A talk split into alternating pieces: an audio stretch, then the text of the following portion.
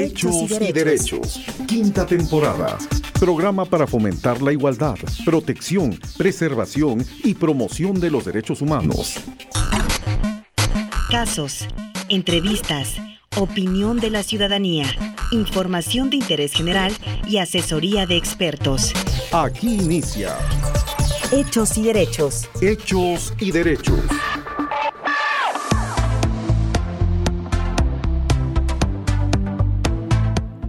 Les saludo con mucho gusto en este día, queridos amigos. Sean bienvenidos a una emisión más de Hechos y Derechos en esta su quinta temporada, una producción de la Defensoría de los Derechos Humanos del pueblo de Oaxaca. Y bueno, pues los invitamos para que se queden con nosotros en este programa que se realiza en las instalaciones de la Corporación Oaxaqueña de Radio y Televisión y se transmite por las emisoras Oaxaqueña Radio y Global 96.9. Saludo con mucho gusto, como cada día, siempre es un placer compartir los micrófonos con Francis Martínez. Francis, ¿cómo estás? Es un gusto saludarte, Andrea, y también es un gusto saludar a nuestra audiencia el día de hoy en una emisión más de Hechos y Derechos. Como ya mencionaste, una producción de la Defensoría de los Derechos Humanos del Pueblo de Oaxaca y la Corporación Oaxaqueña de Radio y Televisión. El día de hoy estaremos hablando sobre abuso sexual infantil pero antes de entrar en el tema, queremos recordarles que si desean ponerse en contacto con la Defensoría para recibir alguna orientación o presentar una queja, pueden comunicarse a los números 503-0215 y 503-0220. También contamos con un número de guardia que es 951-110-4298. Vamos a escuchar una cápsula sobre nuestro tema del día. Nuestro tema del día.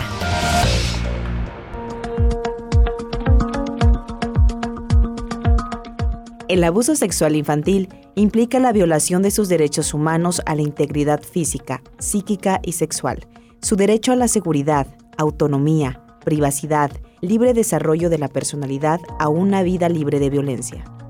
El abuso sexual infantil implica la transgresión de los límites íntimos y personales del niño o la niña, supone la imposición de comportamientos de contenido sexual por parte de una persona, ya sea un adulto u otro menor de edad hacia un niño o niña, realizado en un contexto de desigualdad, habitualmente a través del engaño, la fuerza, la mentira o la manipulación.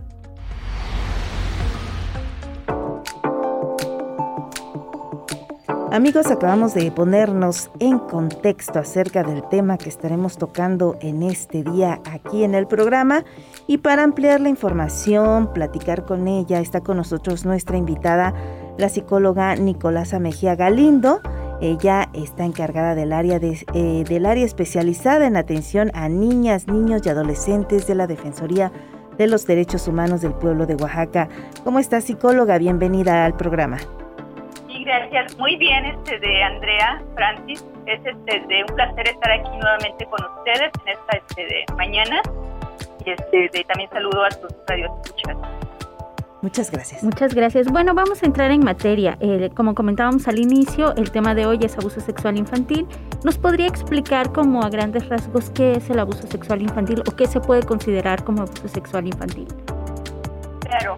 Sí, el abuso sexual infantil es la, la imposición, la manipulación o el engaño ¿sí? de una persona menor de edad y que es utilizado para la estimulación sexual de la persona abusadora, por encima o por abajo de la ropa, digamos, para la, estimulación. Estos contactos sexuales van desde tocamientos en las zonas erógenas del niño, niña o adolescente o del, del agresor hasta el intento o consumación de la cópula.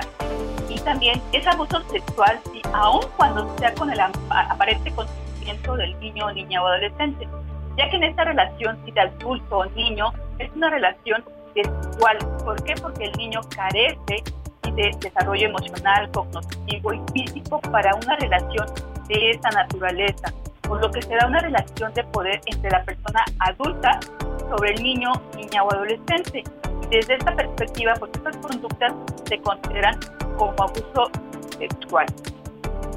Muy bien, psicóloga. Y bueno, eh, siendo infantes realmente es complicado muchas veces que un pequeño, una pequeña eh, pueda externar que está siendo abusado sexualmente. Así que como padres, como adultos, tenemos eh, pues, la obligación de estar muy pendientes de nuestros hijos y quizá podríamos detectar algunas señales para identificar que una niña, niño o adolescente podría ser víctima de abusos sexuales. ¿Cuáles serían estos, em, estas señales, psicóloga?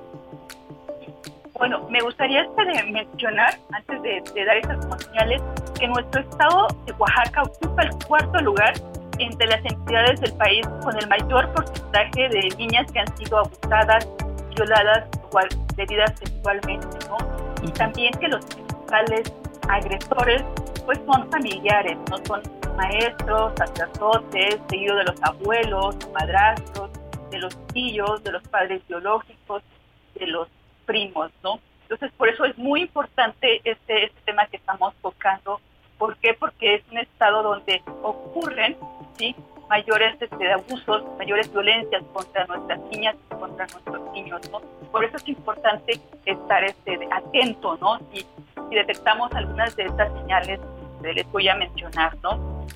Perfecto si hay este de molestias, digamos, evidentes, ¿no? Que el niño o la niña nos, nos diga, ¿no? Que requiera sentir molestia, por ejemplo, sexuales. Observemos también que de repente pues hable o platique, ¿no? Sobre temas sexuales que a lo mejor este, no son acordes a su edad, presenta como alguna dificultad o caminar para, este, para sentarse, también prefiera malestares físicos constantes, como por ejemplo dolor de, de panza, ¿no? También este, observamos ¿no? o advertimos que tienen miedo a quedarse a solas y, sobre todo con una persona específica, ¿no? con el agresor o agresora. ¿no? Si nos habla también de un nuevo amigo o amigo, amiga mayor adulta, ¿no? Si también este, intenta, digamos, forzar el tocamiento de genitales hacia otros niños, si realiza también juegos sexuales, ¿no? Por ejemplo, este, de simular el, el coito, ¿no? Ya sea con ropa o sin ropa, o también si este, lo hace con, con muñecos, ¿no? También si observamos ¿no? que hay un temor, este, ya sea justificado, fantasioso, como por ejemplo ir al baño y que a lo mejor antes pues normalmente, ¿no? También si este, notamos que hay como una negativa para, bueno, ahorita por la pandemia no, ¿no? Pero si hay como una negativa para este, de ir a ciertos este, lugares, por ejemplo, este, de, cuando están en clases pues, a la escuela o si de a ciertas casas de los familiares, ¿no? Entonces, este, si hay también un bajo rendimiento escolar, si hay una dificultad para, para concentrarse, ¿no? También si observamos que este, pues hay mucho sentimiento de tristeza, ¿no? Que a lo mejor antes lo veíamos como jugaba, ¿no? Y de repente hay un cambio, un de, de los sentimientos de la, la tristeza, ¿no? Y también hay unas, este, digamos, pues actividades a lo mejor ya no realizan, ¿no? Como, como antes, por ejemplo, ciertos juegos que les gustaban mucho y que de repente pues dejaron de, agradarle, ¿no? Y también observamos o advertimos que pues escribe o dibuja, ¿no? O nos cuenta que tiene sueños con imágenes atemorizantes o este, sexuales, eso también puede ser una, señal, ¿no? De repente también llega con regalos, juguetes o con dinero, ¿no? Sin motivo alguno, entonces también es señal de de, algo, ¿no? Algo nos indicando, de, hay que estar pendientes de dónde obtiene estos regalos, quién se los da, ¿no? Y también hay presencia de un embarazo este, no, no deseado, ¿no? Otra señal también es, por ejemplo, cuando este, si el niño o niña se hace pipí y ya no lo hacía, ¿no? Ya había dejado el pañal, de repente se, vuelve otra vez con estas regresiones, ¿no? También si se presenta pues, comportamientos extremos, ¿no? Como por ejemplo pues mucha pasividad, y ya es más este, muy, muy complaciente, que a todo dice que, sí, ¿no? O por lo contrario también, que hay mucha este, de rebeldía o agresividad, que a lo mejor este, de, de, robar cosas o que las esconden, ¿no? O de repente ya observamos también que llega como a cortarse los brazos o las piernas o a arrancarse o jalarse constantemente el, cabello. Estas son algunas este, de, señales ¿no? de alerta. Ahora, ¿cuáles pueden ser los efectos que tiene el abuso sexual infantil en niñas, niños y adolescentes? Bueno, los efectos son muy, este, digamos, puede ser a corto plazo, pero también este, a largo a largo plazo que presenten este, de síntomas, patologías, escuelas, ¿no? A nivel este, de físico, pues trastornos este, psicosomáticos pueden también alterar sueño, puede haber pesadillas frecuentes, ¿no? Puede haber una disminución o un aumento también del, del apetito, ¿no? A nivel conductual, pues también puede haber este, intentos de, suicidio, también pueden este, llegar a consumir drogas, alcohol. Y en los casos, digamos, donde el abuso sexual se da como durante mucho tiempo, puede también desarrollar este trastornos de disociativos o también presentar este estrés postraumático, ¿no? También el abuso sexual provoca sentimientos de culpa en el, en el niño o adolescente, así como sentimientos de miedo, la, la autoestima pues se va destruyendo, hay una incapacidad para pues, confiar ¿no? en las demás este, personas, incluso también en ocasiones este, puede este, pues, proteger ¿no? a las personas que le llegaron a hacerle daño, ¿no? No, no reconoce ese abuso y entonces tiende a proteger a estas personas, ¿no? Entonces incluso también aceptarla como la culpa, ¿no? Si él hubiera sido la culpable de, de estos hechos, ¿no? Cuando no es así. Y también nos gustaría saber cómo podemos eh, identificar factores de riesgo respecto al abuso sexual infantil. Sí, claro. Bueno, para este, identificar estos factores de, de riesgo y vulnerabilidad nos pueden ayudar muchísimo para prevenir que una niña o niño o adolescente pues sufra de alguna este, agresión. A nivel personal, pues este, del niño o la niña puede presentar alguna discapacidad, algún retraso en su desarrollo madurativo, hay este, de carencias de, o dificultad para expresar sus emociones, ¿no? O también este, de un factor de riesgo que sufra de, de acoso, ¿no? De bullying de sus compañeros, ¿no? En la familia también puede haber factores de, de riesgo, si hay tensión en la familia, si hay malos tratos, si la familia es conflictiva, también en la familia hay este, personas con enfermedades mentales y también este, hay migración forzada por trabajo o por este, inseguridad, inseguridad, o también si el niño o la niña o adolescente pertenece también a alguna etnia, ¿no? Esas este, pueden ser como algunos factores de riesgo, también este, puede decir en la escuela, también hay presión por parte de sus compañeros, y hay este bullying, y hay este fracaso escolar para, para el aprendizaje, ¿no? Porque también tiene cognitivo y atención en la, escuela, ¿no? Y otro factor de, riesgo es un entorno vulnerable, ¿no? Entonces se desarrolle o crezca el niño, donde hay una falta de satisfacción de las necesidades básicas, hay una carencia afectiva, ¿no?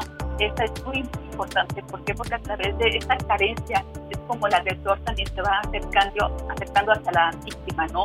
¿Por qué? Porque a lo mejor este niño, pues sus papás este, trabajan, lo dejan todo el día solo, entonces el agresor pues se da cuenta de esto y se va acercando este, hasta el niño, le va preguntando cuáles son sus intereses, le gusta, ¿por qué? Porque a veces el no se da de un día para otro, ¿no? no. El agresor este, lo va planeando, va diciendo, va conociendo a la víctima, ¿no? A través del juego, del abrazo, del afecto, del mensaje de tiempo, es una forma de cómo ellos acercan a las víctimas, ¿no? También si, este, digamos, educamos a nuestros hijos o hijas para obedecer, eso también es un factor de, riesgo, ¿no? ¿Por qué? Porque si ellos están educados así, pues también van a obedecer a la persona agresora, ¿no? También si hay este, de, si no, la familia no cuenta, ¿no? Con redes de, de apoyo, decía, pues también si hay este, ausencia, ¿no? De los padres, por una cuestión, digamos, de, de necesidades, pues que ir a, a trabajar ambos, y así dejan mucho tiempo solos, ¿no? Entonces, las condiciones laborales son precarias, no cuentan con una vivienda o no reúnen las condiciones adecuadas, también es un factor de, de, riesgo, ¿no?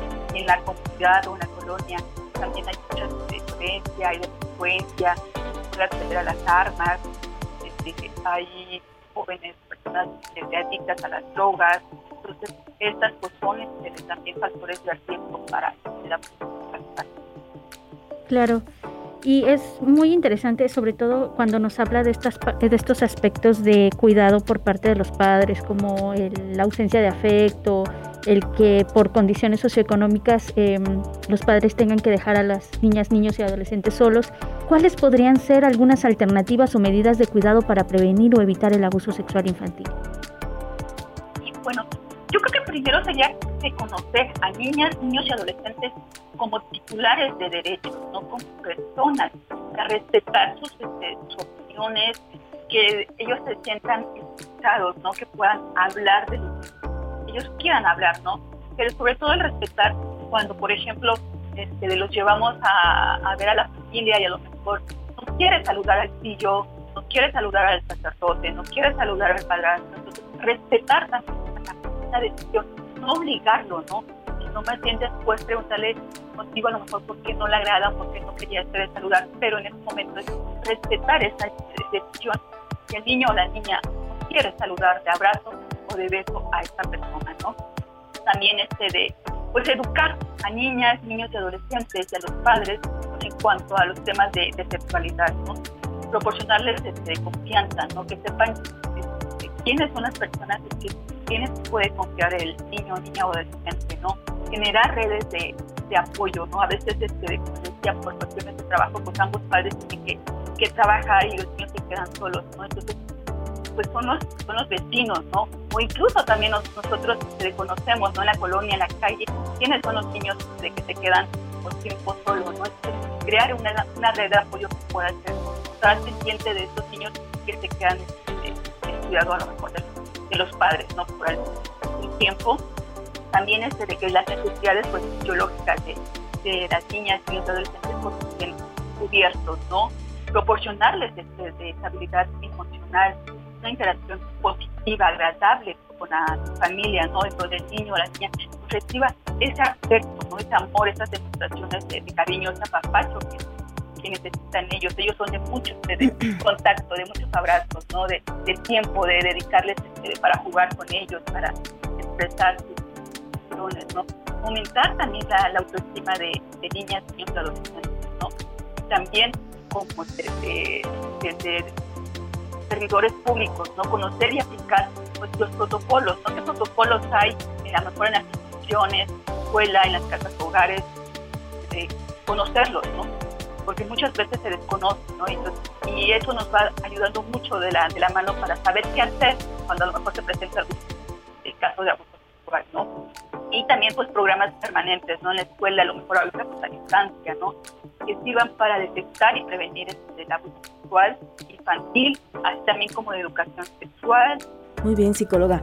Y bueno, es importante todo lo que nos comenta, esta parte de la comunicación que tiene que ver con los hijos, con los pequeños, eh, como adultos, aprender a escucharlos, a poder interpretar todas estas señales de alerta que, que ya nos comenta psicóloga, porque ahí podríamos identificar situaciones que a lo mejor eh, si no ponemos atención, pues están pasando desapercibidos, pero que si somos cuidadosos, si somos atentos, pues podríamos detectar una situación que se está dando por ahí.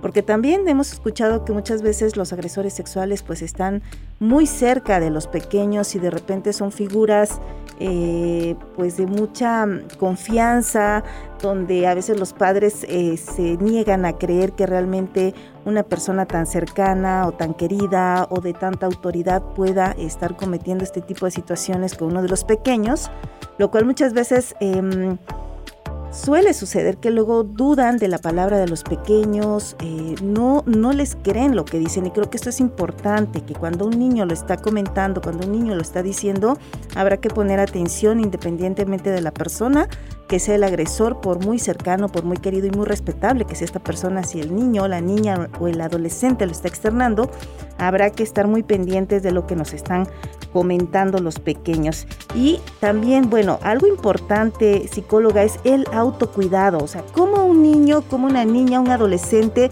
pueden cuidarse a sí mismos. Y además, este, Andrea, si me permites, nada como para completar lo, que tú decías, que es tan, tan importante también el, creerle ¿no? a, a las niñas, a los niños, es también, aún así, digamos, nos estén como diciendo alguna mentira, le tenemos que creer. ¿Por qué? Porque si no le creemos nosotros que somos padres o padres, ¿quién les va a creer? no Entonces, es de primer momento creerle, creer en lo que nos dicen nuestras niñas, nuestros niños, ¿no? Entonces, algunos, digamos, consejos a lo mejor de, autocuidado para, para ellos, pues es este, de enseñarles, ¿no? Las caricias, pues, que están permitidas y no permitidas, ¿no? Eso este, de, es parte también como de, la educación sexual, ¿no? quiénes sí a lo mejor pueden tocar qué partes del cuerpo y qué no, ¿no? Y que también esas, estas reglas pues aplican precisamente para personas también este, de conocidas, ¿no? ¿Por qué? Porque como, muy bien lo decías, ¿no? Son este, personas cercanas, ¿no? A los niños, ¿no? Entonces, y también decirles que quienes sí pueden tocar su cuerpo, quienes no, y que también esa regla pues aplica para otros niños, ¿no? Para sus compañeros. Entonces, este, también pues enseñarle, ¿no? Que niñas y niños pues conozcan y cuiden este, de su cuerpo. Promover con ellos el conocimiento y manejo de los nombres reales de los órganos sexuales internos y externos, ¿no? Que de los órganos de, femeninos masculinos, ¿no? Que en las niñas pues es la vulva y en los niños o sea, con los nombres reales, no este de no inventarles, no llamarles de, de pajarito, la panocha, no. Esos tienen nombres reales, ¿no? Así como el brazo, las piernas también, este, los órganos sexuales pues tienen propios nombres, ¿no? Entonces, llamarlos así. Así que también enseñarles, ¿no? Una adecuada expresión de Eso a veces, pues no, no lo saben expresar, ¿no? Niñas, y adolescentes, entonces ayudarles para que nos digan cuándo se sienten enojados, cuándo se sienten con miedo, cuándo están tristes, cuándo tienen amor, cuándo tienen alegría, para que también ellos lo puedan identificar y nos lo puedan este, contar, ¿no? También enseñarles pues que los secretos pues en algún momento se tienen que romper, que no está bien guardarlos, ¿no? Entonces eso es algo muy, muy importante también, ¿no? Enseñarles también pues a niñas, y adolescentes a conocer las situaciones de, de riesgo, de, de, conocer a las personas que son de su confianza, a los que el niño pues pueda acudir en algún momento, ¿no? Que tenga pues hacer una lista con ellos, ¿no? Donde aparezcan los nombres, aparezcan los teléfonos, para que cuando, cuando no estén presentes los papás ellos tengan algo que, que, contar o que decir o les esté pasando algo, pues puedan llamar a estas personas, ¿no?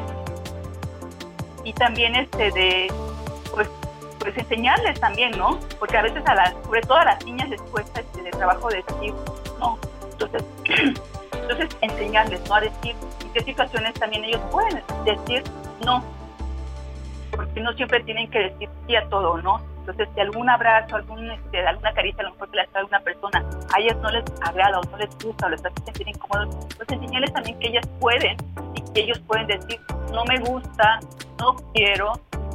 Entonces, respetar esa, este, esa decisión.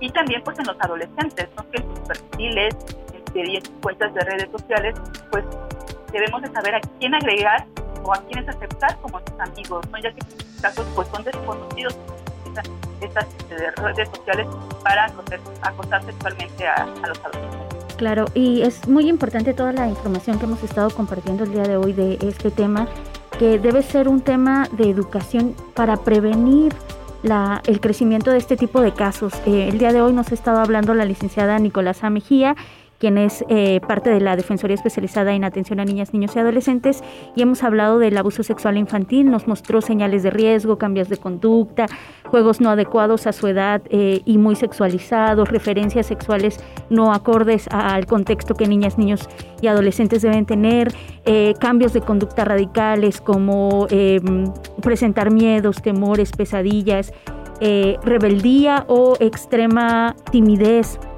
todos estos puntos a observar en niñas, niños y adolescentes para poder detectar en algún momento si existe la posibilidad de la presencia de algún abuso sexual. Nos recomendó algunos tips para poder prevenirlo, como enseñarles qué caricias están permitidas o no dentro de su cuerpo, enseñarles a decir que no, a respetar cuando no quieren tener un contacto eh, cariñoso con alguna persona y enseñarles que ellos pueden decir que no a cierto tipo de contactos hacia ellos eh, y ellas en los que no se sienten cómodos, eh, todas estas cuestiones de educación sexual que son sumamente importantes, enseñarles a niñas, niños y adolescentes que los órganos sexuales tienen nombres específicos y cómo esto interviene para prevenir y protegerlos de un posible abuso sexual infantil.